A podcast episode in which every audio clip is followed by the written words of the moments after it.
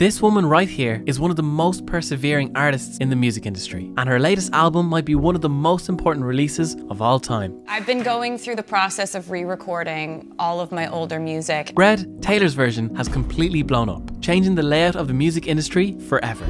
Any artist who manages to release hit after hit after hit knows a thing or two about connecting with an audience. I've watched hundreds of hours of Taylor interviews, and the more I looked into the re release of her albums, the more I realised this wasn't just a rushed retaliation, but a masterclass in how to release the perfect studio album. I've closely studied Taylor and figured out the three step formula she's used to break the music industry. Taylor has been to hell and back, but her perseverance and courage of her convictions has led her to creative freedom and independence. But the real genius is her connection with her fans, which takes us on to step one.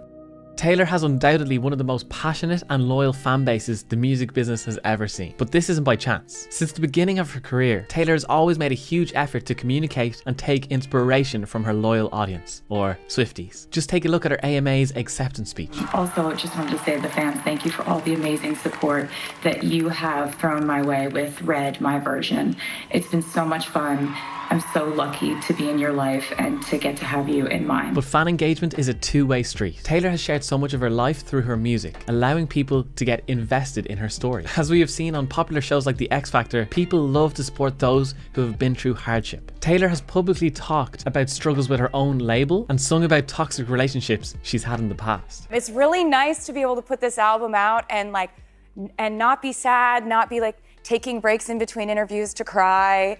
Yeah. It's very, I'm telling you, it's much better this way. Allowing yourself to be open and sharing your struggles publicly is far from easy, but Taylor has deservedly reaped the rewards from this. She has let fans into her life sharing her trials with them, almost like friends. But Taylor also involves her fans in the good moments as well as the bad. She shares her achievements with them and credits them for pushing her to achieve more. Just take a look at her pinned post on Twitter. It never would have been possible to go back and remake my previous work, uncovering lost art and forgotten gems along the way if you hadn't emboldened me. Red is about to be mine again, but it has always been ours. Now we begin again. Red, my version, is out. An amazing example of Taylor's relationship with her fans is her 10 minute release of All Too Well. Taylor mentions here that she's been reading fan comments on what they would like her to do next, and they were screaming for the full release of this track. This was something that started out as a really hard thing I went through.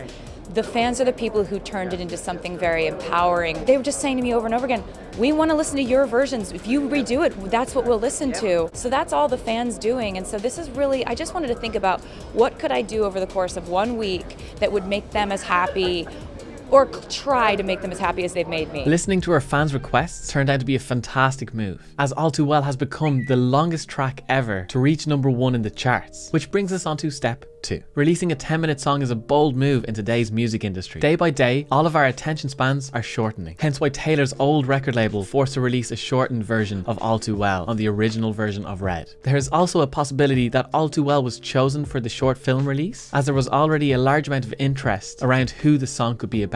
Now, whether you believe this gossip or not, one thing is for certain the backstory became a marketing tool in itself, allowing the interest in the song to gain legs, and it's been running around cities all over the world, subtly promoting the new album. What's so clever about this is that Taylor already knew she had an audience for Red, but doing something totally different to the average pop star is newsworthy in itself, reaching even those who would not have initially taken notice of the release. The rebranding of the new album has been genius. The use of Taylor's version causes intrigue for those who haven't already heard of her situation and encourages them to search for those answers. Controversy is a powerful tool, a tool I have no doubt Taylor understands well. Taylor was a writer of her songs, but not the owner of the masters. Even though the original Red Masters went up for sale, she was refused the chance to purchase them. But Taylor didn't give up. She found the perfect solution to re record the songs she had written and produce them exactly how she and her fans had imagined them. It's quite a clever a loophole, oh, Taylor. I really tip my cap. Taylor's version has empowered her to disconnect from the past and literally take ownership of her future. I'm really, really excited about it. I've been going through the process of re-recording all of my older music and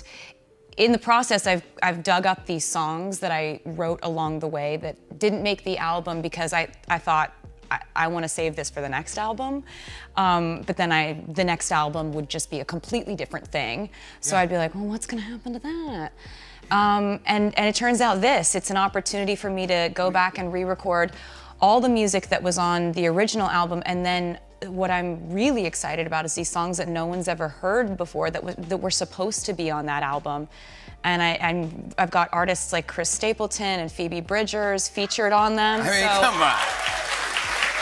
While Taylor has released this album with a backing of a new record label, this is a clear sign of her pulling the strings, taking creative lead and project managing to perfection. She took the initiative to get others involved, and they certainly didn't take much convincing. that song's really special to me. And I sent it to Phoebe and said it would mean the world to me if you would do this as a duet because I really wanted another female artist who I loved to sing it with me. And her response was, I've been waiting for this text my entire life. I was like, yes. If some of the world's biggest artists are this enamored with Taylor, it's a sure sign she's doing something very special. Taylor has shown us a recipe for success without having to rely on these so called powerful record labels. So I hope you're taking notes. There's so much that we can learn from Taylor's story of re releasing her own music. So I really hope you're able to take something from today's podcast. She's a hugely talented and passionate musician who we can learn a lot from. If you'd like to listen to more podcasts like this, be sure to hit the follow button so you'll get notified whenever I release a new podcast. Alright, best luck with the music making. Cheers.